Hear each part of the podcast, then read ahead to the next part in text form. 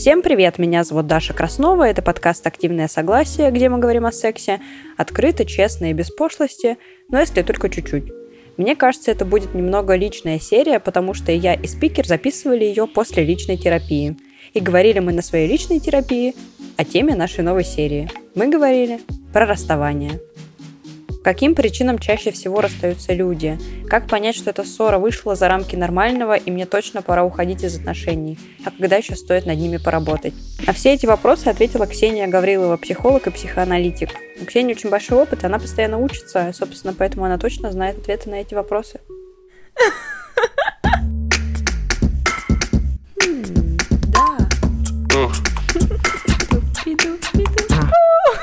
Что? Страсть?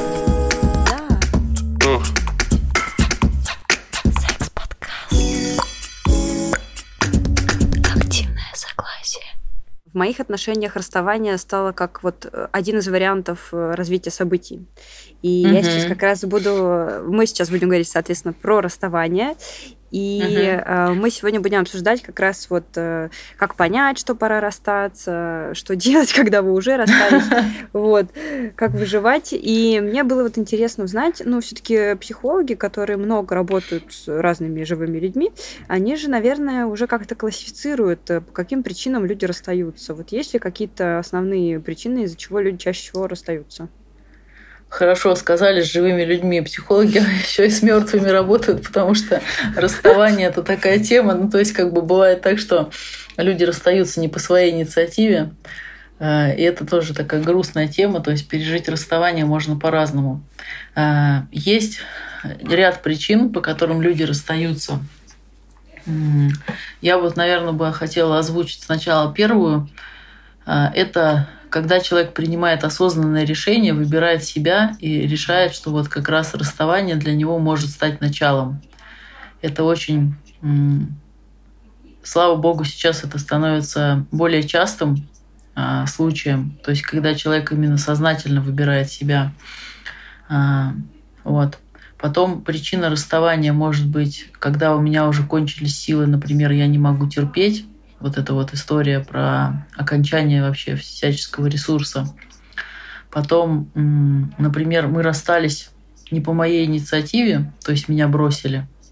Вот. А, возможно, еще расставание. Сейчас, кстати, это актуально на почве несовпадения во взглядах, когда оказывается, угу. что расставание это такой единственный вариант, потому что невозможно прийти к компромиссу или как-то вот услышать друг друга.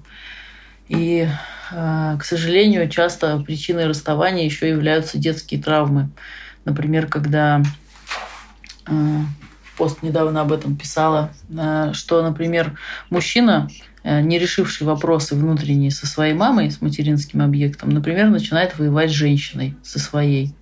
Ну, там ее всячески щемит, значит, строит, требует от нее безусловной любви. Но это касается не только мужчин, но и женщин в том числе. И за счет того, что человек сам по себе какие-то моменты в себе не доработал, не проработал, а, он начинает смещать это желание на живого партнера, а живой партнер, он как бы не мама. И вот из-за невозможности получить эту безусловную любовь начинаются огромные такие претензии, и из-за этих претензий люди расстаются, например. Вот. Сейчас в голову такие варианты пришли. Но их больше, конечно. Угу, угу. Кстати, это здорово. А я как раз последний вариант. Я как раз последний вариант. А, только сейчас, только сейчас это обсуждала. Я прям реально долбала своего психолога и говорю, ну, ну да, там, да, есть у меня проблемы с этой матерью, mm-hmm. устала уже это разбирать, уже два года разбираю. Э, ну что, говорю, ну нельзя, что ли, человеку добиться, ну хоть немножко любви от своего партнера. Хоть немножко безусловной любви, такая ремарка. Да. Но там все, э, там смешалось все кони люди, потому что не все так, э, не все так плачевно с моей ситуацией травмированностью, сколько и партнер молодец тоже есть много людей, которые вот такие вот борются до последнего за отношения. Я тоже такой человек. Я угу. буду ждать, терпеть, э, все силы буду тратить, пока не пойму, что все полное говно и надо уже сваливать. Ну, потому что ничего с этим невозможно сделать. Но периодически я, и как и многие люди в таких ситуациях, а, ощущаю себя как э, в притче про лягушку, которая попала в молоко и бесконечно бьет ногами, пытаясь взбить масло mm-hmm. и выжить как-то. Очень сильно устаешь. А, и хотелось мне спросить вот что. Вообще адекватно вот эта вот э, концепция, что за отношения надо бороться, что надо вот, э, ну, так сказать, впрягаться, работать, все силы тратить, чтобы как-то что-то изменилось и стало классно? Ох, какой вопрос-то хороший. А, ну, во-первых, дело в том, что у нас, э, скажем так, хочется конкретизировать, чтобы не обобщать. На постсоветском пространстве а, достаточно распространена такая штука, как э, созависимость. А почему она именно вот у нас, например? Потому что мы же, скажем так, достаточно исторически много терпели, лишений, э, потерь, и поэтому вот э, есть определенная такая сверхценность, например, сверхценность мужчины, потому что ввиду там войн, например, и разных исторических э, событий и сокращалась популяция, и женщины проживали такую историю, как брошенность, например, с детьми, да, мужчина ушел там например, воевать, а женщина осталась с ребенком. Вот у нее и сверхценность появилась, но при этом еще и обида на этого мужчину за то, что он же бросил, а он еще там и умер, а на нее ответственность вся легла. И вот она вместе с обидой и брошенностью еще и гиперответственная стала. И начала очень сильно заботиться, например, о сыне своем который остался от мужа, и зазаботила его настолько, что фактически кастрировала. Ну, то есть проявляла к нему такую вот гиперопеку, повышенное внимание. И, скажем так, за счет того, что вот был тот самый дефицит возможных партнеров для отношений, а, пришла такая история, что за это надо бороться. Потому что, во-первых, может не достаться, а во-вторых, э, ну, то есть, как бы не по-человечески это. Был же запрет на разводы, ну, то есть, как бы какого-то конкретного такого запрета прям официального не было, но был негласный. То есть, клеймо стыда, опять же. А, опять же, мы можем взять и вернуться исторически к моменту того, что, например, а замуж надо девственницей выходить. Ну, то есть, такое вот распространенное явление. Причем даже сейчас. И, скажем так, в некоторых странах и в некоторых э, да, там, различных нациях это прям таки, ну, такой вот непреложный обед. Поэтому, конечно, история про спасение отношений, она сильно въелась как бы в головы, и она сейчас, я бы сказала, ну, отпускает ее, вот эту историю. Вообще она, конечно, патологическая, когда мы говорим о том, что нужно спасать отношения в ущерб себе.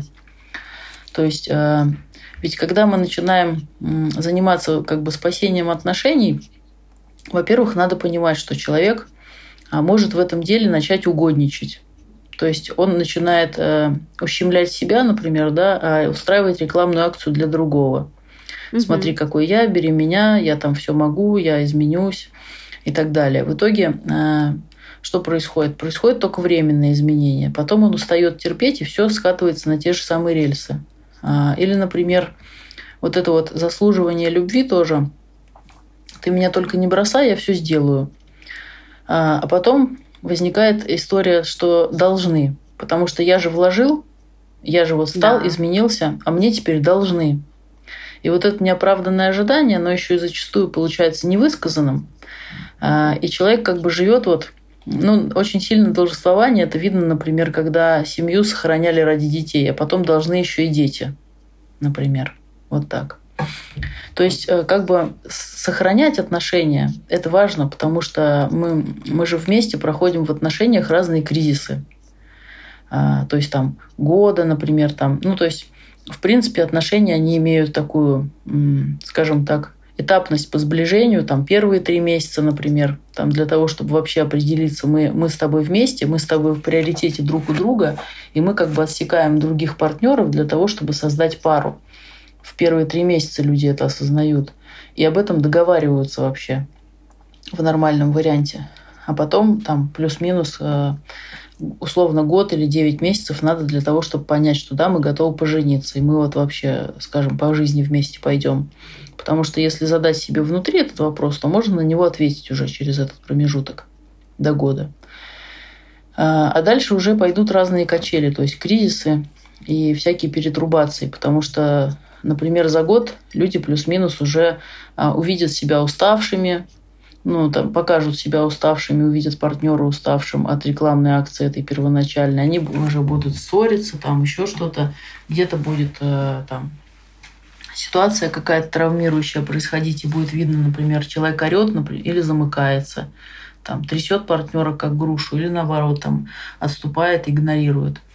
Вот. Поэтому э, спасать, я бы сказала, спасать-то не надо, а вот э, регулировать, налаживать и работать над отношениями, это ну, в любом случае как бы придется делать, если хочется реальных отношений, а не просто там жить, э, складывая две зарплаты, и, например, она готовит борщ, а он там что-то тяжелое несет. Это не про отношения.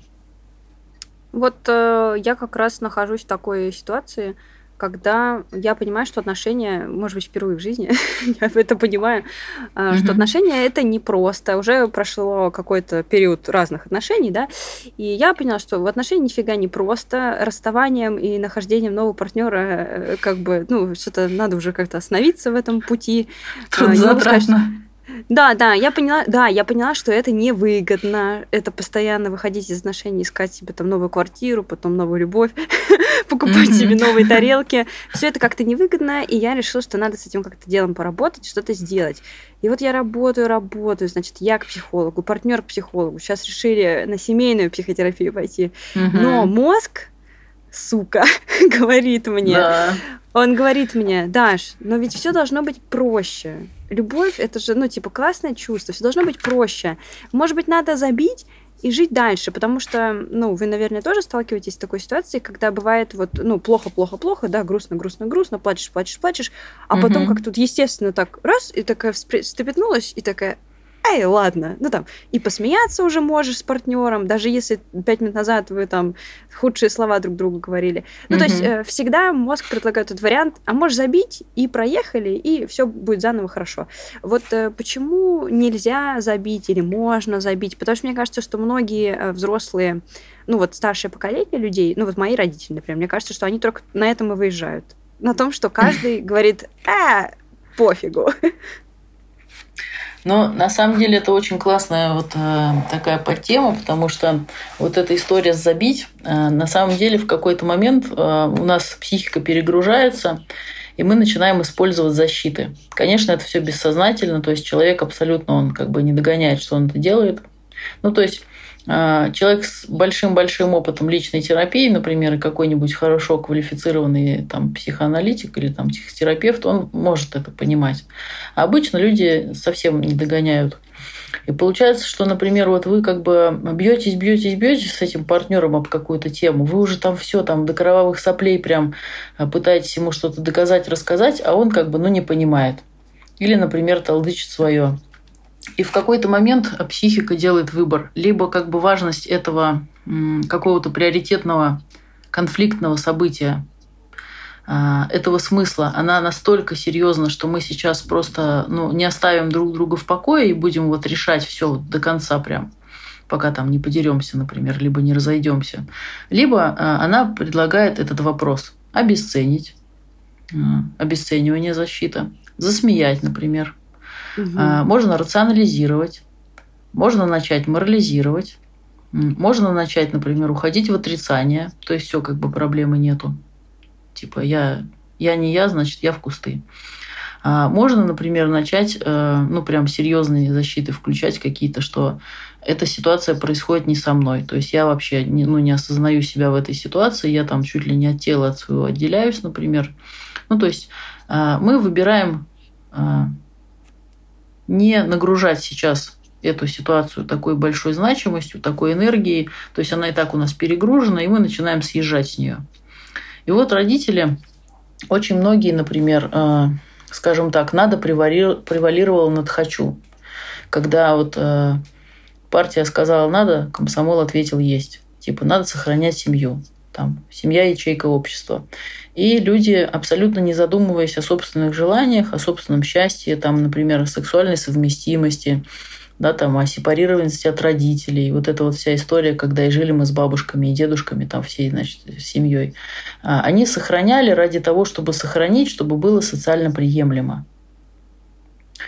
То есть э, можно забить Но, например, в любом случае в отношениях придется на какие-то моменты забивать, а какие-то моменты еще лучше принимать.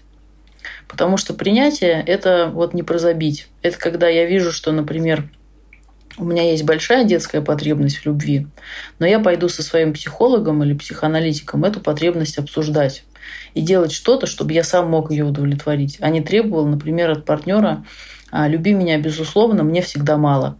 А я вам, вы... я вам отвечу, раз ага. мы это, я сейчас вам отвечу, как человек, который это и прорабатывает. Мне просто здесь есть что сказать, мне есть что противопоставить, я в этом в курсах. Угу. Я вам скажу, что вот я уже два года бьюсь. Я реально... И надо понимать, надо понимать, я же не просто так веду секс-подкаст, я очень много чего читаю.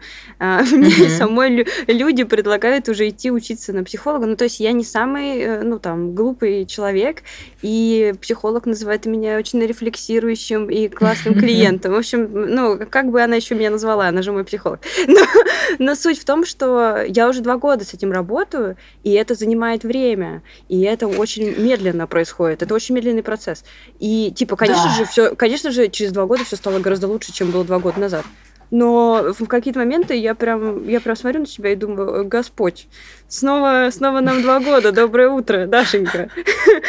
Снова мы хотим просто какое-то, просто какого-то внимания, пожалуйста, кто-нибудь. Ну, не кто-нибудь, а какой-то конкретный человек, конечно же. И, и что теперь? Уходить? Я сегодня, вот у меня сейчас была терапия, я говорю, Юля, что делаем? Mm-hmm. Уходим э, в, этот, э, в аскезу, сидим пять лет с тобой в терапии, и только потом выходим в люди и строим, может быть, какую-то семью. Так, что ли, получается? Так еще хуже будет. Она, она тоже так сказала. А что делать вот. тогда? А, что делать? Это самый любимый вопрос моих клиентов, когда мы, например, доходим до какой-то такой вот темы, то есть приходит осознание, и тут же как бы срабатывает защита от этого осознания.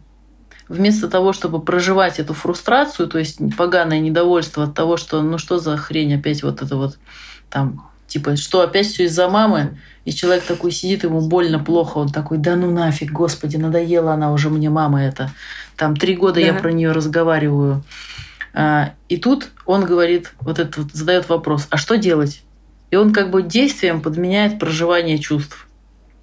Как только мы фокусируемся на том, что делать, ну, то есть это я про терапию, а не про реальную жизнь. Потому что если человек будет там в реальных отношениях, вот сидеть прямо это все там по три года проживать, то уже партнер замуж выйдет, пока там они все проживут.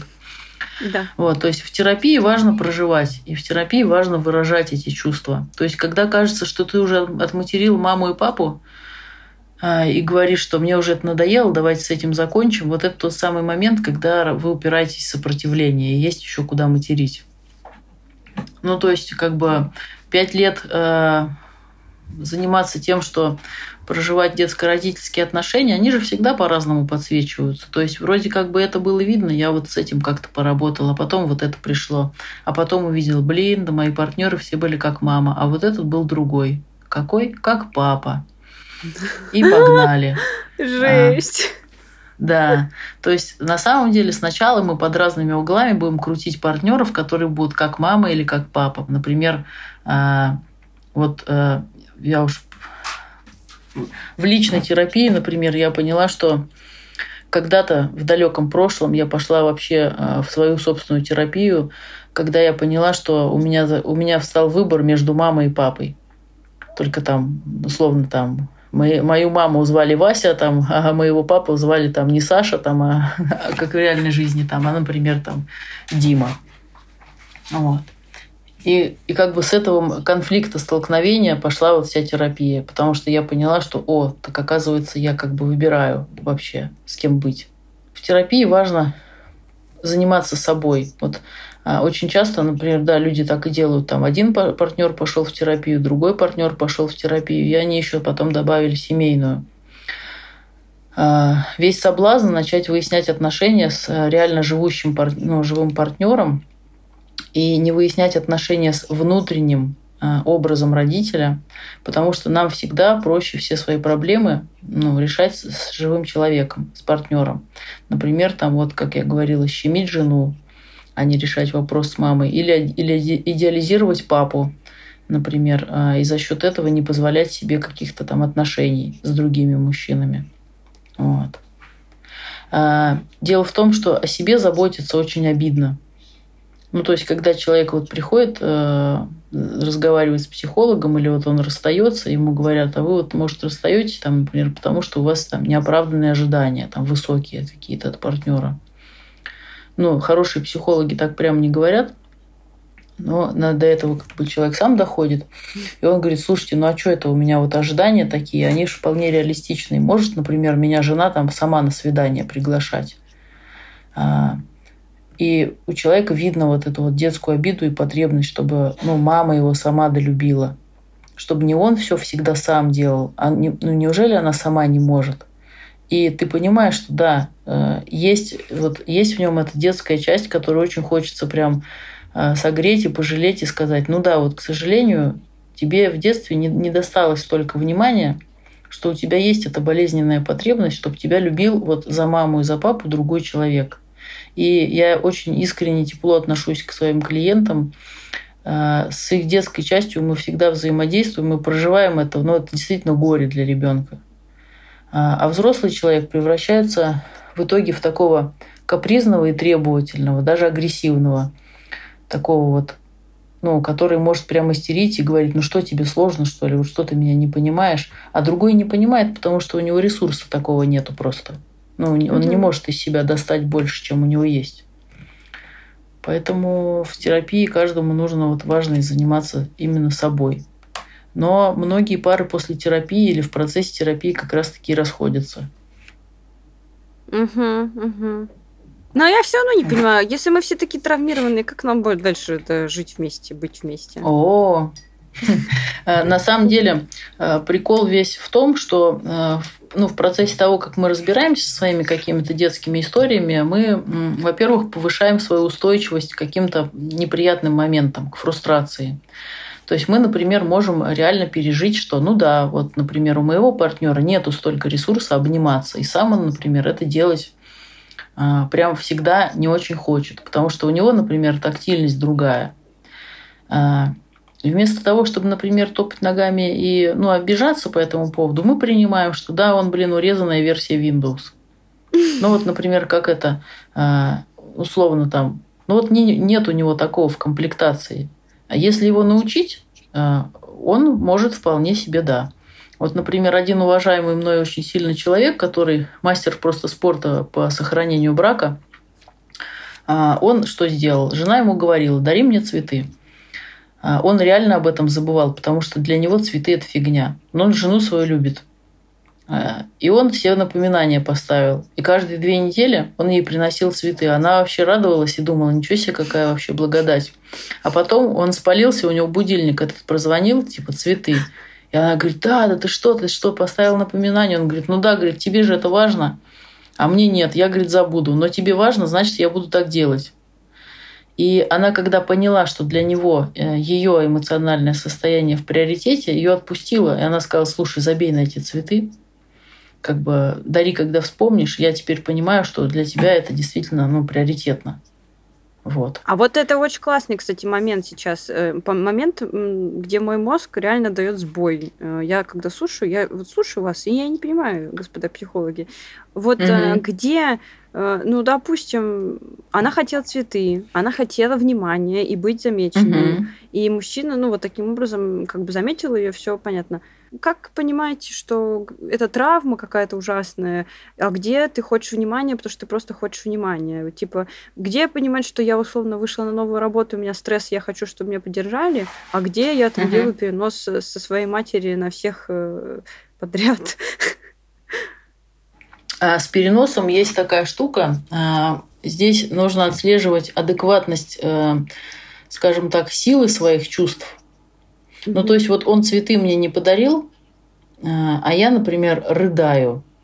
Вот рыдаю я просто, что мне цветы не подарили. Тогда э, важно очень не в этот момент, когда вы рыдаете, потому что так не сработает, а в просто в спокойной ситуации спросить, если бы вы увидели что мужчина, который по всем ну, там, параметрам и по своим словам любит женщину, например, она его жена, там они живут вместе, все хорошо, но вот он ей цветы не подарил, и она рыдает. То есть вот стоит ли эта ситуация такой эмоциональной реакции? если мы абстрагируемся от э, ну, как бы розовых бабочек размером с птеродактиля, мы поймем, что в принципе ну, это как бы ситуация не стоит вот таких эмоциональных страданий этой женщины. Да, ей может быть неприятно, ну, потому что он там забыл, например. Она ему сказала, подари, а он забыл. А, и тогда она ему скажет, слушай, мне так неприятно, мне кажется, ты меня обесцениваешь, типа, давай, не забывай об этом. Вот. Но прям рыдать, например, и, и вены резать, это нет. А, а тут еще вопрос. А это было ожидание неозвученное, либо это была просьба. Угу. То есть, если это было ожидание, и вот у нее такая эмоциональная реакция, то она как бы надеялась, что он будет за ней как-то идеально ухаживать, все предугадает и начнет ей цветы дарить. И она сама перегрузила это значимостью. Э, а если, например, она ему сказала, дорогой, мне бы очень хотелось, это обязательное требование такое у меня, я прям себя хорошо чувствую, когда мне цветы дарят. Для меня вот это признак любви. Дари мне, пожалуйста. И он, значит, просто ее динамить начал.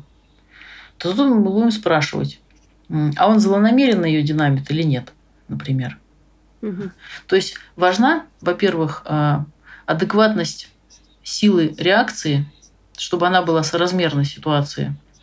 А, важно, чтобы было понятно, ну, как бы это какое-то неозвученное требование или это прямая просьба. То есть человек сам о себе смог позаботиться, то есть попросить или нет.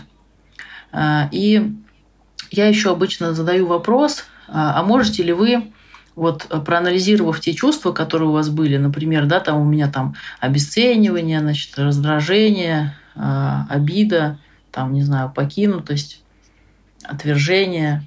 А, можете ли вы вот эти чувства сейчас взять и сказать первую попавшуюся ситуацию, которая вам приходит из детства? И, например, женщина говорит, папа мне шарики на день рождения не принес. И тут все понятно. Здравствуй, папа с шариками. То есть не партнер виноват. А. Ну, психологи, они такие, знаете, а, люди интересные. Видят постоянно какие-то детские ситуации с шариками и начинают их решать. Да, я согласна, но просто мне кажется, что вообще большинство проблем тогда э, не в партнерах, а в родителях, нет? Ну, честно говоря, э, есть и так, и так. То есть, э, если вы, например, идете в отношения и вы знаете, как с собой обращаться, то есть тут надо быть, надо рассматривать такую историю, что надо быть готовым к отношениям. То есть надо о себе заботиться очень хорошо и быть, в принципе, счастливым с самим собой.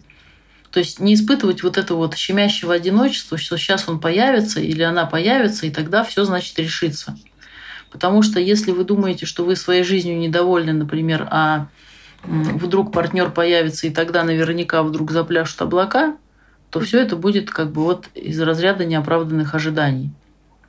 А, а если встречаются люди, которые сами с собой счастливы, и они начинают что-то строить, то вот тогда а, очень много шансов на победу. И тут может быть дело в самом партнере, конечно, там еще что-то. То есть нет такого, что, знаете, во всем родители виноваты. А, мы же говорим условно про то, что после 18 лет происходит. Угу. Ну так. И после 18 лет мы уже все взросленькие. А значит, наши родители нам ответственность за себя передали, а тот, кто в терапию не пошел, тот сам лох. Вот. Ну, то есть, как это, а, знаете, это как прикол с алкоголем, когда, например, человек говорит, я ж пьяный был. Я его сразу спрашиваю, а вы первый раз были пьяный? Он говорит, нет, не первый. Я говорю, то есть вы знали, что с вами так происходит, если вы выпьете? Он говорит, ну да. Я говорю, так это значит, вы злонамеренно так сделали, раз вы знаете, что вам пить-то нельзя. И он такой задумывается, типа, блин, ну, вот не проконтролировал себя, короче. Угу, угу. Бывает, что дело и в партнере. А, но в целом дело в самом человеке, что он с собой допустил такие отношения, вступил в эти отношения вот с таким партнером а, и как бы сам себе, например, не помогает своевременно. Угу, очень интересно. А, знаете, вот интересный такой момент, когда уже долго встречаешься, часто такое встречаю, а, мы все люди разные, задевает нас угу. что-то свое всегда. Вот. И бывает, происходит, ну, любая ситуация. Не будем брать какую-нибудь измену, когда как будто бы кто-то больше виноват, а возьмем что-то, угу. ну, просто какой-то кризис, э, пандемия, например, или угу. война. Вот. Когда какая-то общая такая история, да, и все равно жертвы в этой истории. Мгм. Или какие-то участники. И вот один человек эту... А, или, вы знаете, бывает еще люди теряют детей. Вот тоже так хороший пример, когда оба вовлечены. Вот. И бывает такое, что один э, прожил эту ситуацию, ну, как-то отпустил, а другой не прожил и не отпустил, и вот постоянно возвращает в прошлое, и мы, ну, колбасимся в этом прошлом, и получается уже потом добавляется какая-то вина, что а ты прожил, а я вот не прожил, а ты теперь просто живешь дальше, и ла И это вот такая очень распространенная история, и она распространена именно вот в таких долгих отношениях, когда уже, ну, много чего Мгм. прожили. А потом уже устаешь в этот таймлайн возвращаться в прошлое просто, то туда, то сюда. Такая штука, что на самом деле здесь очень сразу обнажается вся правда о том, насколько эти отношения были дисфункциональны. То есть дисфункциональность отношений, она же заключается в чем? Это не тогда, когда, например, там все э, пьют там и наркотики употребляют. Это еще и тогда, когда оба партнера, они развиваются не то чтобы не синхронно, а, например, один растет и развивается, а другой вот он застопорился, и вот в том числе про потерю ребенка, да, Да, так случилось, ужасная ситуация, ребенок умер. а, Особенно это касается, например, возрастных пар в том числе. Вот они полжизни там вместе, например, прожили, так случилось, что у них умирает ребенок. То есть это ну, невыразимое горе, потому что они не планировали, что они, например, похоронят ребенка раньше себя. И в горе очень сильно а, обнажается уязвимость. И, например, а, женщина более уязвима в этой ситуации может быть, потому что она, например, решила, что я не буду заниматься собой, я не буду развиваться, не буду расти как партнер и как женщина. Я больше посвящу материнству себя. И для нее, например, э, этот брак, он стал детоцентрированным. То есть вот она все вокруг ребенка выстроила, и вот она, значит, реализовывалась. А тут ребенка нету, и непонятно, зачем ей этот партнер. Она с ним не на одной волне, она уже забыла, что она как женщина с ним. А а и мужчина, например, он занимался тем, что он был добытчиком, например, в семье, такая классическая постсоветская схема. А Он чисто зарабатывал деньги и считал, что на этом все заканчивается. И вот они проживают эту трагедию ужасную и понимают, что они просто два чужих человека рядом, и их объединяет только горе. И, например, одна понимает, что у нее есть вторичная выгода в этом горе. Потому что если она будет его долго проживать, и она будет за него держаться, то как бы память об этом ребенке, она фактически спасает этот брак. Мгм. А а мужчина, например, он а, понимает, что ему для того, чтобы функционировать, для того, чтобы также приносить деньги, например, да, работать, то есть выживать, ему нужно собраться и быть более мобилизованным. Он, наоборот, пытается это прожить. И вот они занимаются перетягиванием этого каната, и получается, что у них общности нету. А, Или, например, да, вот случилась такая ситуация, сейчас очень актуальна со всеми этими спецоперациями. Вот, например, да, там переезд. Там Мгм. кто-то айтишник, и вот они собрались переезжать, и начинается история. Там они, например, пять там, лет вместе прожили, все супер, классно, там они там не знаю, поженились или нет. А, И вот, например, он развивался в профессии, там что-то делал, там трали-вали, английский, например, учил, потому что он там кодит на английском. А а она не учила ничего. И вот получается, что опа, а что же нам делать? То есть ты реализован, а я не реализована. И вот э, в какие-то моменты, да, э, внешняя ситуация начинает сильно влиять и обнажать на самом деле просто то, что уже и так было. Э, В основном обнажается в какой-то кризисной ситуации э, не шок-контент какой-то, а то, на что люди просто систематически не смотрели, что они отношениями не занимались, например, не развивались, и получается, что э, много достаточно времени прожили, но близости у них не было. Например, они чувствами не сильно делились, а, или не шли в уязвимость, не говорили о своих страхах, там, о своих каких-то приоритетных моментах. То есть у них были поверхностные, широкие отношения достаточно, потому что они говорили в основном ну, как бы через глаголы. Я пошел, я сделал, я купил, он пошел, сделал, сказал, купил. А именно о своих переживаниях каких-то внутренних они не говорили. И вот, например, задаешь людям вопрос, а как вот вы там делились? Как вы показывали партнеру, говорили там о любви, там, ну, я готовила. Там, я деньги зарабатывал. Я говорю, вы понимаете, что это, ну, это просто действие, которое вы делали бы, во-первых, и так, потому что вы, если взрослый человек, вы как бы сами себя уже содержите и готовите. А во-вторых, это не слова, то есть это никак не отражает. Это вот такой, да, э, семейный быт э, уставшей пары. Мы ведем вместе домашнее хозяйство, а дальше как бы, типа, дед бабки сказал 20 лет назад, я тебя люблю. Вот ничего не изменилось, живи с этим. Как-то так.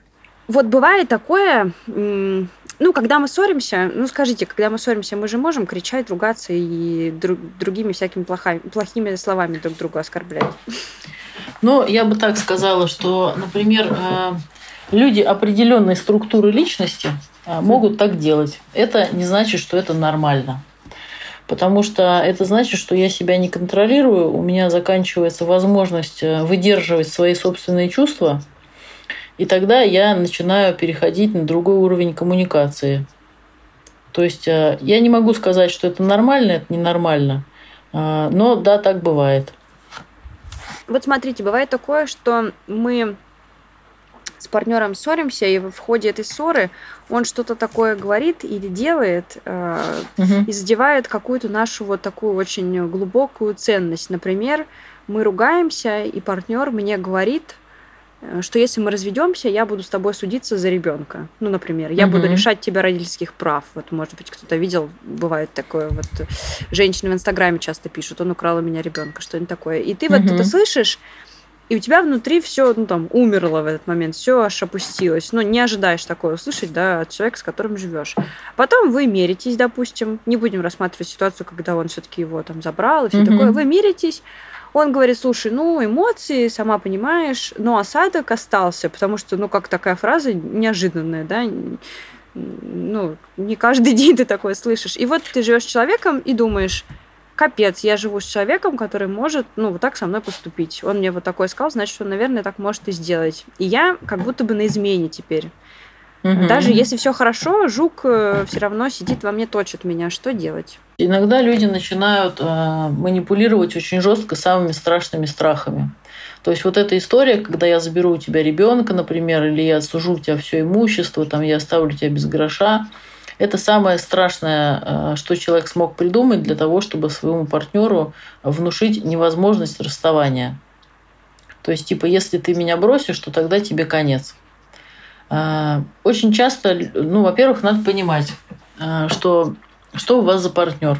Если это вполне себе уравновешенный, адекватный человек, который не психопат там, и не пограничник, например, угу. то он, скорее всего, таких вещей говорить не будет, либо от бессилия это скажет, а потом извинится и реально никогда больше так даже не будет говорить. Ну, потому что он понимает, что он подло поступил, он проманипулировал вашим большим страхом. Угу. А если это человек не очень нормальный, и для него вообще вот это при ссорах свойственно, то тогда стоит задуматься. Во-первых, хотите ли вы быть в отношениях с человеком, который вас пугает? Угу. Можно с ним прямо об этом поговорить. Сказать, ты знаешь, вот ты когда так сказал, я поняла, например, что у меня теперь страх потери ребенка. Этот страх мне начинает э, загаживать наши отношения, я понимаю, что мне прям теперь с тобой некомфортно, я начинаю думать, на самом ли деле ты такой человек. Там, почему ты так сказал, например, и ну, насколько для тебя это реальная ситуация. И тогда человек может пояснить, что, слушай, на самом деле я так не думаю, ну и как-то вот успокоить. Если этого недостаточно, то тогда э, я бы уже разбиралась там, почему такой дикий страх возник. Страх потери контроля, страх потери ребенка, там вот такая вот штука. То есть здесь важно поговорить со своим партнером о своих чувствах, потому что если мы говорим о нормальных отношениях, то вообще-то партнер это не чужой человек, это тот, с кем вы спите, а, это тот, с кем вы там, не знаю, делите жилье. То есть априори это про близость, ну, гипотетически. А когда начинается такая штука, что он меня вообще не слышит, и он со мной разговаривать не хочет, тогда вопрос, а у вас вообще отношения или что? Вот. Угу. То есть вот. поговорить. Вот интересно, э, все психологи говорят, что надо мыслить там как команда, надо понимать, что вы вместе вы решаете какую-то проблему и бла-бла-бла, вот эти все uh-huh. правильные, правильные слова. Но вот буквально недавно Дашенька Краснова, то бишь я, uh-huh. осознала себя в моменте, когда я поняла, что мы просто, ну, мы собачимся. Я ору, что ты говно, Э, нет, я не ору, ты говно. Я ору, что я себя чувствую э, там очень плохо, потому что ты говно. Ага. Вот так вот. Это я пыталась, я сообщениями. И человек говорит мне то же самое примерно. И мы собачимся. И э, в этом всем ну, мне было довольно трудно вообще об, обозначить себе вот в этом мире агрессии, да, и каких-то эмоций, что где-то мы там команда, и нам надо вот так вот сейчас сесть и что-то там найти. И вот вопрос, э, но все-таки ссоры это эмоциональная штука. Э, как в этом хаосе обнаружить конструктив? Во-первых, для того, чтобы не срываться на какие-то вот эти крики и все остальное, важно понимать, что э, сначала вы делитесь. То есть вот все эти я-сообщения, это здорово. То есть когда что, когда ты делаешь вот так, я чувствую, вот, например, когда ты мне не уделяешь внимания, я чувствую себя там брошенной, покинутой, одинокой, ненужной. А, мог бы там или могла бы ты, например, там, не знаю, а, приходя с работы, там, когда ты отдохнешь, через час садиться со мной, гладить меня по голове пять минут, целовать и говорить, ты мое солнышко. И тогда я буду чувствовать себя классно. И партнер такой, «А, да, хорошо. То есть но вот между тем, что я сказала, и он сказал «да, хорошо», или она сказала «да, хорошо», а, важно учитывать, что а, человеку надо переварить это. Потому что часто, когда кто-то начинает кому-то претензии предъявлять, автоматически у другого возникает чувство вины. Он начинает воспринимать я сообщение не как типа другой чувствами поделился и попросил как-то с ним взаимодействовать иначе, а как будто бы ему сказали «ты говно», ты заставляешь меня страдать. У него начинается чувство вины, и он от этого чувства вины хочет избавиться, то есть выкинуть его в другого. Он начинает говорить, да нет, это ты меня не вдохновляешь, это ты меня не возбуждаешь там. И вот начинаются сопли слюни, крики. А, то есть я сообщение должно быть еще ну, как бы довольно грамотно принято. И когда люди идут в терапию, а, ну, например, э, часто я их учу тому, что вообще-то все говорят про себя и о себе. Если вам сказали, что человек, например, э, там испытывает дискомфорт от того, что вы вот так делаете, это он сказал про свой дискомфорт, это он не вас обвинил. Вам не надо на него нападать в ответ. То есть для того, чтобы не срываться на крик и на ругань, э, важно воспринимать человека как отдельного человека, не как посягательство на вас, или не как э, оскорбление вас, а как просто того, кто идет поделиться своей болью или своими переживаниями. А вы же, например, не начинаете кричать на человека, если он говорит, что э, мне страшно, когда я там, например, слышу гром. Ну, потому что вы громом не управляете, грозой, а человек может бояться. Вы же, например, себя не чувствуете плохим от того, что кому-то страшно. А, например, когда ты на меня громко кричишь, я пугаюсь и плачу. Вот тут уже человек начинает чувствовать себя, например, абьюзером. Я абьюзер, я человека пугаю, ему от этого плохо, я плохой. И он начинает э, на него в ответ там как-то. То есть важно удерживать то, что человек делится своим. А, это не делает вас хуже, это не посягательство на вас.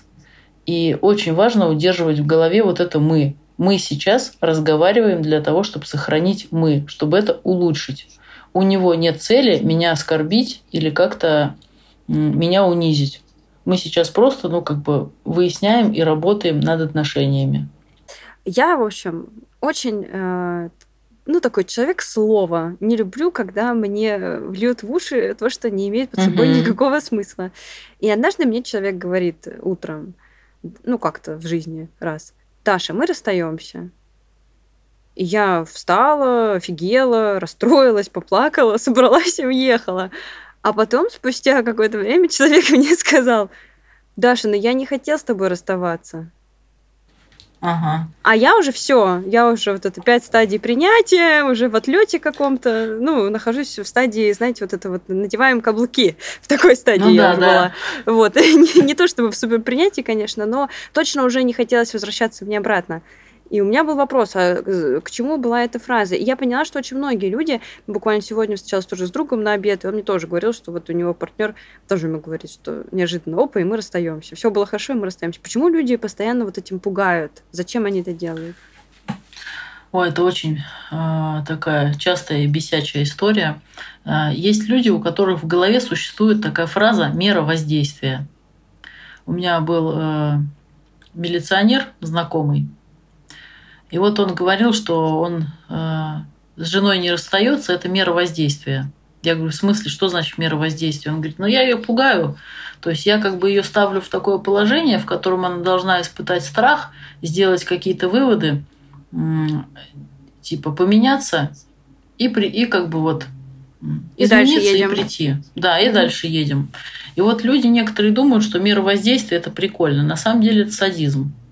Ну, это садизм, детская манипуляция, потому что я не хочу меняться сам, я не хочу прямо просить тебя о каких-то изменениях, я не хочу договариваться, не хочу принимать то, что ты можешь иметь право на нежелание этих изменений. Ну, то есть, например, типа, ты носишь откровенные платья, мы расстаемся. Угу. Ну, как бы твоя ревность и ее откровенные платья это вещи, которые слабо коррелируют.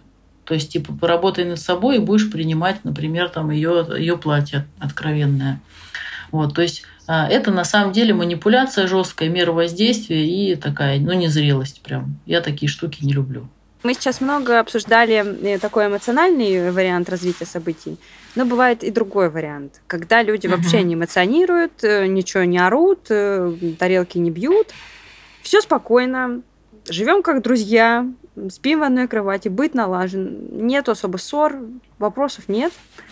Надо расходиться как будто бы, ну, потому что нет у нас никаких как будто бы отношений, да, но не могу что-то. Почему? Ага. А, ну, во-первых, тут как бы я бы сказала комплекс целый причин. Не хочу расходиться, потому что у меня были отношения, которые были для меня безопасны.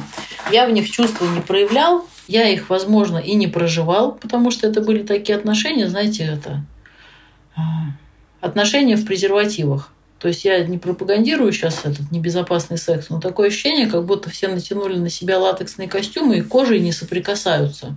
Угу.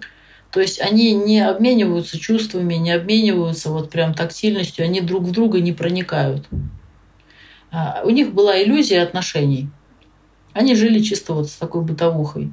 А потом, когда вроде надо э, делать шаг и выходить из этих привычных отношений, в которых нет близости и любви, им становится страшно.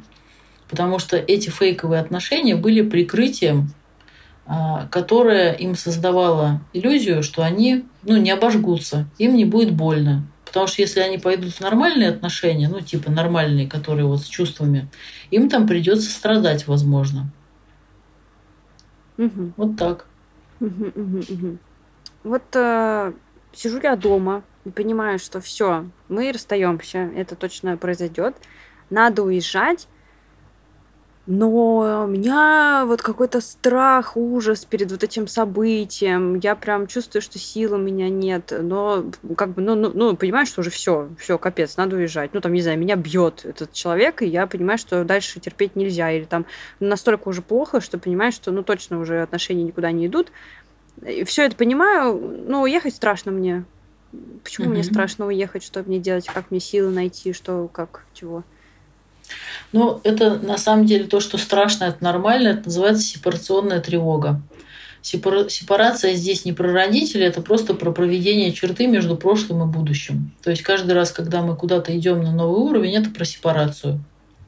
Например, э, зарабатывал одну сумму, произошла сепарация от уровня жизни, начал зарабатывать другую сумму. Там, например, увеличил вообще там в десятки раз доход. Сепарационная тревога – это нормальная штука. Это когда страшно и тревожно выходить на другой уровень. И здесь важно себя поддержать. Во-первых, важно эту тревогу не отрицать. То есть здесь надо посмотреть на себя и сказать себе, например, там, Дашенька, тебе может быть реально сейчас стрёмно, потому что ты не знаешь, куда ты идешь. Может, это в неизвестность. Может быть, а, тебе кажется, что там это может ошибочное решение. А, у тебя сейчас тревога у тебя тревога, на тебя накатывает тоска, например, одиночество, может быть, кажется какое-то. одиночество может быть притянутое за уши просто потому, что вот этот страх, он начинает рассказывать, что а вдруг ты никого не найдешь. Тут есть проверочный вопрос, который я часто клиентам задаю. А секс в вашей жизни будет еще? И они такие, ну, ну секс, конечно. Я говорю, ну так значит, может, и отношения будут. Видите, вы же как-то этот секс-то будете искать. Они такие, ну да. И то есть, когда мы переключаемся с этой тревожной ноты, страшной, на что-то более жизненное, а, мы понимаем, что да, скорее всего, отношения у меня будут. То есть важно свои чувства осознать, позадавать себе вопросы, а что, чего я боюсь, а как бы вообще рациональны ли мои страхи и так далее. А, важно дать себе поддержку. То есть, а, если вот самой с собой не получается поговорить, пожалеть себя, прям вот э, поплакать, вещи помочь себе собрать, там, ну, может быть, время какое-то дать, там, я не знаю, доставку оплатить, не самой тащить эти вещи. То есть сделать так, чтобы минимально было больно. Вот. А, то надо позвать себе на помощь. Потому что взрослый человек, он не только такой самодостаточный, весь крутой, он еще умеет себе создавать помогающий круг людей, которые поддерживают. И словами важно просить. Ты знаешь, мне сейчас сложно, поддержи меня, мне нужна твоя помощь, помоги мне вещи собрать, помоги мне вот прям за руку меня выведи из квартиры. Я знаю, что а, там, я сейчас вот уязвима, мне надо, чтобы кто-то рядом побыл. И важно себе помочь в этом. То есть э, не обязательно, чтобы кто-то там, да, с вами бывшего там чморил или как-то вот сразу там ну, каблуки надевать, а хотя бы просто вот, ну, помогите мне, поддержите меня, я сейчас в слабости. А, то есть важно себя в состоянии расставания не покинуть, потому что это и так утрата. И ну, вы все правильно сказали вот про стадии проживания горя. То есть вот себя важно максимально поддержать и прям оберегать в этот момент. Вот так. Тогда будет легче. Вот все знают, что переживать расставание это прям, ну, очень больно и долго длится часто. Вот. И еще всякие потери там материальные случаются в ходе этих разъездов, переездов. Но кажется, как будто самое лучшее расставание – это найти себе нового партнера. Так сказать, перетечь из одних отношений в другие. Вот с психологической точки зрения, с психической точки зрения, это, ну, адекватно или это плохо? Это самый отстойный вариант, который может быть. Самый угу. неадекватный, а, он опасный. Почему? Потому что, во-первых, э, вы нездраво оцениваете нового партнера, он вам просто нужен как э, ну, поддержка, запасной аэродром, там, быстро пережить и так далее. То есть есть люди, которые вот, э, они с подросткового возраста, как в отношения вступили, они так как бы от одного партнера к другому уходили, или всегда был интерес к ним, и вот они с одним расстались, например, там, ну, не знаю, там, три дня или там неделю погоревали, и тут же впрыгнули в другие отношения, просто от одиночества. Так вот, э, этот человек, он к отношениям часто бывает вообще не готов, потому что он не знает, а какой мне партнер нужен, а что я люблю сам на завтрак, а как я люблю проводить время. А хочу я в кроссовках ходить, например, и family look носить. То есть он себя не знает, он с собой не пожил, он с собой не определился, и он не понимает свои границы. Тут э, его одно не устраивало, он как бы спасся другим, но он другое даже не успел рассмотреть. То есть ему в голову не пришло, что э, там я у себя такой ценный и любимый, что надо бы мне, э, ну как бы пожить да, пострадать, а, да, попроживать, неприятно. Да, возможно, будет э, там вечер с подружками под какие-нибудь песни Шер там с бокалом вина, я не знаю. Ну, то есть а, вот эту утрату расставания, их важно проживать. Потому что иначе это просто доверить себя а, в какие-то вот спасительные новые отношения, но это не про осознанные действия, это про бегство от одиночества. Вот. Вот, допустим, мы расстались, э, разъехались. Но я понимаю, что это ошибка, очень хочется вернуться. Можно ли возвращаться? Потому что пословицы говорят, что в одну реку дважды не войдешь. Тут такой же самой реки-то не будет, если вот вы уже ну, успели какой-то момент вместе не, не жить. И там, если я говорю о том, что у кого-то отношения были уже, кто-то что-то там, там проживал у себя, то есть если это через время, то это уже все-таки как бы немножко не та река. И важно понимать, вы идете в эту реку с прошлыми обидами и прошлыми ожиданиями, А, или это как бы с принятием того, что да, вот этот человек, он своеобразный, я его уже знаю, я знаю, что уже вот этого требовать от него а, не надо. То есть можно, скажем так, разъехаться для того, чтобы а, ну, подумать над своими ожиданиями, поработать с этим, почувствовать, например, я вообще по человеку сейчас скучаю, вот я сейчас принимаю, что да, он не может меня обнимать сразу после работы. Или, например, что она не любит готовить и курит дома. Вот я живу там, например, неделю не с ней и думаю, а, кайфово мне без ее сигарет дома. И то, что я, например, сам себе теперь готовлю или там как-то по-другому. А, и потом приходит осознание, что да, там я по человеку тоскую, я понимаю и принимаю все его какие-то минусы, может быть, для себя, но я вижу, что на самом деле я как бы был в эффекте, придирался, может, у меня были завышенные требования, не так-то все плохо было, и как бы я иду и съезжаюсь там, или иду налаживать отношения. На самом деле а, не бывает такой истории, как правильно, а как неправильно. Если вы поняли, что у вас схлынуло, и дело было, например, не только в человеке, или вы готовы к этим отношениям реально, то а, важно ну, озвучить свое желание – то есть э, человек уже сам он потом сделает выбор, будет он с вами, не будет он с вами, то есть со своей стороны. Но э, понять, увидеть и озвучить свое желание, даже если оно не увенчается ничем успешным, это очень важно. Потому что в отношениях как бы 100% результата, они состоят из действий двух людей. И у каждого человека есть свои 100%. То есть я вот как бы честно говорю о своих чувствах, все-все-все делаю, задаю себе вопрос, что еще надо, и партнера спрашиваю, что я могу изменить, чтобы было лучше еще. Или, а вот тебе все хорошо. И тогда я понимаю, что все, я молодец, короче, я отработал. А, а так получается, что если вы не попробуете, может быть, будет очень обидно и грустно, что а, я вот даже не поделился своими чувствами, что на самом деле я сожалею и хочу продолжить. Не факт, что человек пустит, но попробовать можно. Вот э, многих людей, мне кажется, интересует э, такая штука. Есть э, ну, странный момент. Есть такое ощущение, что расставания всегда должны вести к чему-то лучшему. Ну, то есть я расстаюсь с чем-то плохим, ну и должна, в общем, наконец-то кого-то там встретить более там классного, более богатого, более любящего человека. Супер.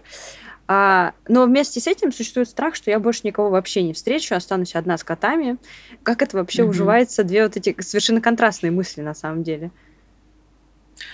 Ну, во-первых, э, эти контрастные мысли, они очень классно показывают такое психическое разделение на черное и белое.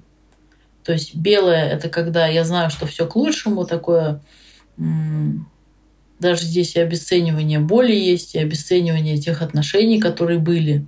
То есть, типа, это все было плохо, а вот дальше хорошо. Вот. Есть черная позиция, что все, потом будет труба, я никого не встречу, умру с котами, они обгладают мне лицо, как у Миранды в, это, в сексе в большом да. городе. В страхе было. Вот. На самом деле, как бы не та и не та позиция, они не являются заведомо прям вот такими истинами. То есть на, в жизни нету черного и белого.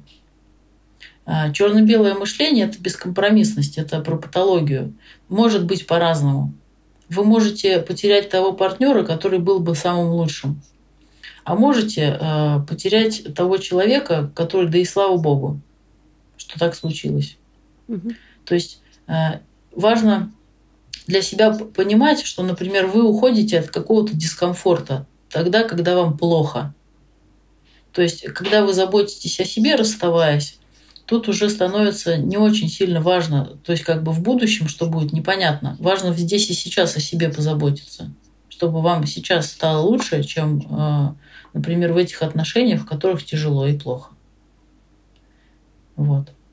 Гарантии mm-hmm. же никто не может дать. Гарантия – это детское магическое мышление. Да, Скажите, а вот э, вообще в норме есть какой-то период, ну вот э, в смысле математическая единица, сколько нормально переживать расставание? Ну, если как бы все э, свести к работе горя, угу. а ну, расставание как утрата, например, может проживаться до года, ну, то есть э, можно горевать. Я слышала такие истории, что, например, там половина срока отношений – там, хотя бы половина срока отношений, тогда как бы все будет это А если полегче. вместе 10 лет, то 5 лет страдать? Ну, вообще, честно говоря, тут э, можно приколоться и посмотреть с точки зрения детско-родительских отношений. То есть, если вас до 18 лет воспитывали и говорили, денег нет, не проси, то потом, ну, как бы, не половину, конечно, вы в терапии пробудете, но несколько лет. То есть, э, говоря о каких-то длительных отношениях, мы говорим о том, что у человека происходили и изменения в них. У него мышление менялось, у него реакции менялись. Для него существовала цепочка. Стимул, реакция, например, а, муж пришел пьяный, будет кричать. Угу. То есть э, причинно-следственные связи у него формировались какие-то. И для того, чтобы, например, от этого всего оправиться, ему тоже нужно накопить другой опыт, чтобы сказать, что не все люди, например, изменяют. Не все люди там выпивают. То есть Вообще, вот именно проживать горе от утраты, там, ну, до года считайте. А вот дальше свои какие-то изменения сглаживать, которые были приобретены в этих отношениях, тут уже другой вопрос мы встречаемся с человеком очень долго, и вот нам, мне, психолог говорит, надо принять тот факт, что он никогда не будет, ну, там, другим, таким, каким ты хочешь, угу. потому что он такой, какой он есть. И я ей говорю закономерную штуку, что для меня это тоже, ну, какая-то потеря и утрата, ну, возможно, моих да. вот этих вот ожиданий романтических. И спрашиваю ее, ну, как же мне продолжать этого человека любить и с ним встречаться, если я его только что, ну, убила, можно так сказать. Угу, угу. Бывает такое, когда вот действительно тоже какой-то кризис проходит, и, и человек или там пара с ним справляется, и вот этот прежний образ, он, ну, развенчивается в твоих глазах этого человека. И ты думаешь, еб твою мать, как же с тобой жить теперь дальше? Очень хорошо, да, очень хорошо охарактеризовали. Именно так обычно и думается. А, то есть, да, на самом деле мы жизненную несправедливость, а, отсутствие справедливости, вот это вот все а, как бы черно-белость, а, мы это тоже проживаем. А, знаете, вот когда, например, ребенок говорит маме, мам, я очень хочу в Диснейленд, а мама такая говорит, слушай, извини, сынок, но как бы в Диснейленд мы не едем в этот раз. И он начинает плакать. Имеет он право на то, чтобы плакать и проживать свои чувства? Да. Вот. А мама должна прям сразу от того, что он заплакал, побежать машину продать и в Диснейленд полететь с ним? Нет. Вот так же и человеку. Ему важно прожить свои чувства. Угу. Ему важно оплакать эту утрату. И, возможно, тогда в большом количестве случаев этот объект не обесценится полностью. Он плачет не потому, что этот человек не такой, он же прощается со своими неоправданными ожиданиями. То есть он горюет по своей собственной продукции, по утрате иллюзии. А, ему важно понять, что а, надо, надо как бы разделить партнера и свои иллюзии. Партнер вообще не при делах. И желательно вот эти иллюзии, здорово, что вы это дело с психологом проживаете, потому что иногда мы вообще понимаем, что мы с иллюзией встречались, а реальный человек ничего общего с партнером, с этим, ну, с нашим выдуманным не имеет. О, это я люблю вообще. Ужасно. Блин, а все еще все называют нас творческими людьми, а потом мы приходим к психологу, и оказывается, что мы придумали не только партнера, но еще и э, в семью, друзей, весь мир. Как понять, что пора расстаться? Как понять, что эта ссора больше не просто ссора? Как понять, что вот наступила эта точка X? Потому что мне кажется, что довольно редко происходит. У меня были разные расставания, и только однажды я вот так вот просто встала легко. Вот когда мне сказали, что давай расстанемся, я подумала, ха, да. Ну, то есть я просто согласилась на это предложение, потом оно, конечно, всегда. Но это было однажды, а все остальные расставания, это было вот как будто бы ты... Э, как будто у тебя нет зубов, и ты пытаешься проживать какую-то очень жесткую пищу. Mm-hmm. Вот такое было ощущение у меня. Классно описали вообще, да, с зубами. А, но дело в том, что а, как понять, что пора расстаться? Важно посмотреть только на себя. А, и важно посмотреть на себя, я бы сказала, как на био, психо, социо, духовную модель. Но это, знаете, чтобы как бы очень понятно было. То есть, а, например, био. как я стал или стала выглядеть в этих отношениях? Хорошо ли я себя чувствую физически? Например, может быть, я думаю, расходиться или нет, а я поправилась там на 20 килограмм и отвратительно себя чувствую. Прям чувствую, что я себя разрушаю физически. Важно посмотреть на себя, как мне в этих отношениях физически, с точки зрения биосферы. Социо посмотреть, а, что я приобрела и потеряла а, в плане социализации в этих отношениях. А, что с моими друзьями у меня, происходит. Э, ну, как бы познакомили меня с друзьями, с новыми. Там, я обрела кого-то вот в этих отношениях. Я забила на свою социальную реализацию, в том числе и профессиональную. Или наоборот, я прям расту как не в себя, и меня прям прет, и я молодец. У меня, я еще кайфую от того, как я в социуме реализовываюсь. Психо. А, насколько в порядке мои нервы? Насколько я себя чувствую наполненной, или я вот себя чувствую постоянно несчастной, например. То есть может быть такая история, что да, фигура у меня классная, а, я встречаюсь с нарциссом, просто истязаю себя в спортзале, социально я тоже супер реализована, значит, я пошла в тусовку высшего общества, психологически чувствую просто днище. И что мне надо себя спасать. И вот вы смотрите, как вы себя психологически чувствуете, есть ли у вас истерики, тревожность, какой я, какая я, люблю ли я себя таким, а, там, нравлюсь ли я себе, комфортно ли мне, я счастлив или нет. А, и последнее – это духовная составляющая, потому что очень часто, например, люди говорят, что, что вроде все хорошо, но мы непонятно куда движемся. Мы друг друга там не видим, ну, не поддерживаем как-то. Спросите себя, что вот мой духовный внутренний мир, там, может быть, там вы верите во что-то, в кого-то, а, там, как вам с этим человеком? Может, у вас непреодолимые разногласия? Или, например, а, я вроде все как бы все хорошо, но я абсолютно забыла про себя, забыла про свою духовность. Я не понимаю вообще, зачем я живу ну, вот с этим человеком. Я не понимаю, где мой путь. То есть у меня все было так хорошо, я, ну, как бы вот прям была достаточно там наполнена. А тут я понимаю, что ну все, днище. И вот когда вы смотрите на себя с точки зрения вот этих четырех а, сфер и видите, можно себе очень сразу быстро, четко дать оценку. Я себя покинула в этих отношениях, я себя оставила, мне плохо в них. А, я занимаюсь служением, угодничеством. Там, я позволяю с собой плохо обращаться, я несчастна. И тогда надо валить просто со скоростью света и забыть о том, что может чувство вины там возникать, там на качели, там уговаривать себя на терпение, вот этот развод весь свой. А, то есть просто, ну, как бы произвести внутренний чек.